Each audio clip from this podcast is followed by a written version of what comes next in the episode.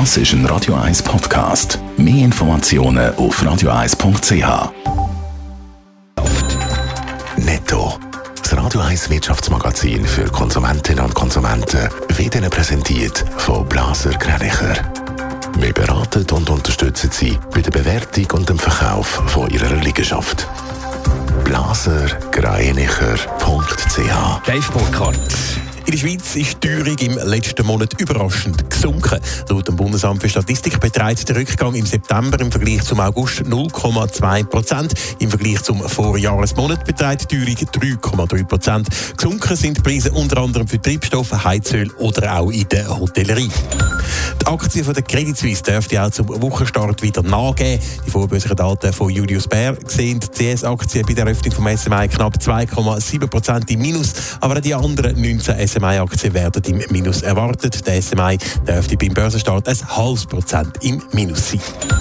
Der Verkauf von der Kioskbetreiberin Valora ist offenbar bald unter Dach und Fach. Der mexikanische Großkonzern FEMSA hat die nötigen behördlichen Genehmigungen beieinander. Der Vollzug vom Kauf sei am nächsten Freitag teilt FEMSA mit. Die Valora-Übernahme soll bis zu 1,1 Milliarden Franken kosten. Die Schweiz ist weiter an den Vorbereitungen von Massnahmen gegen Gasmangellage in den Wintermonaten. Ein Teil dieser Massnahmen sollte auch ein Solidaritätsabkommen sein mit Deutschland. Aber Dave Burkhardt, bei diesem Abkommen geht es nicht so recht vorwärts. Es scheint mittlerweile offenbar sogar möglich, dass das bilaterale Abkommen mit Deutschland gar nicht zustande kommt. Stand jetzt sage ich es einmal nicht in Sicht, heisst aus dem deutschen Wirtschaftsministerium auf eine TAGI-Anfrage. Deutschland sei auch nicht verpflichtet, um einem Nicht-EU-Staat zu helfen. Und umgekehrt können die Schweiz Deutschland bei einer Gasmangellage wegen der fehlenden Gasvorräte ja auch nicht unterstützen. Deutschland hält darum weiter an seinem Plan von einem trilateralen Abkommen mit der Schweiz und Italien fest.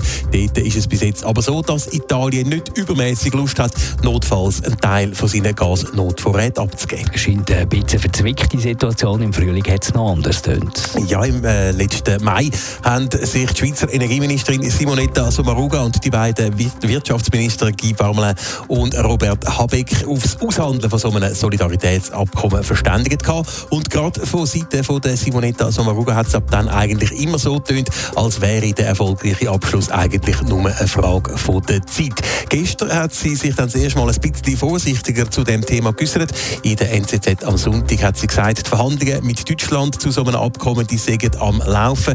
Ob es am Ende aber auch zustande käme, das sei eben unsicher. Netto, das Radio 1 Wirtschaftsmagazin für Konsumentinnen und Konsumenten. In der nächsten Stunde Morgenschau spielen wir dann wieder den Glattcall. 100 Franken in Form von Glattaler liegen da bei mir auf dem Tisch und die kann man abzügeln. Ganz einfach, wenn man anläutet. 0842. Das ist ein Radio 1 Podcast. Mehr Informationen auf radio1.ch.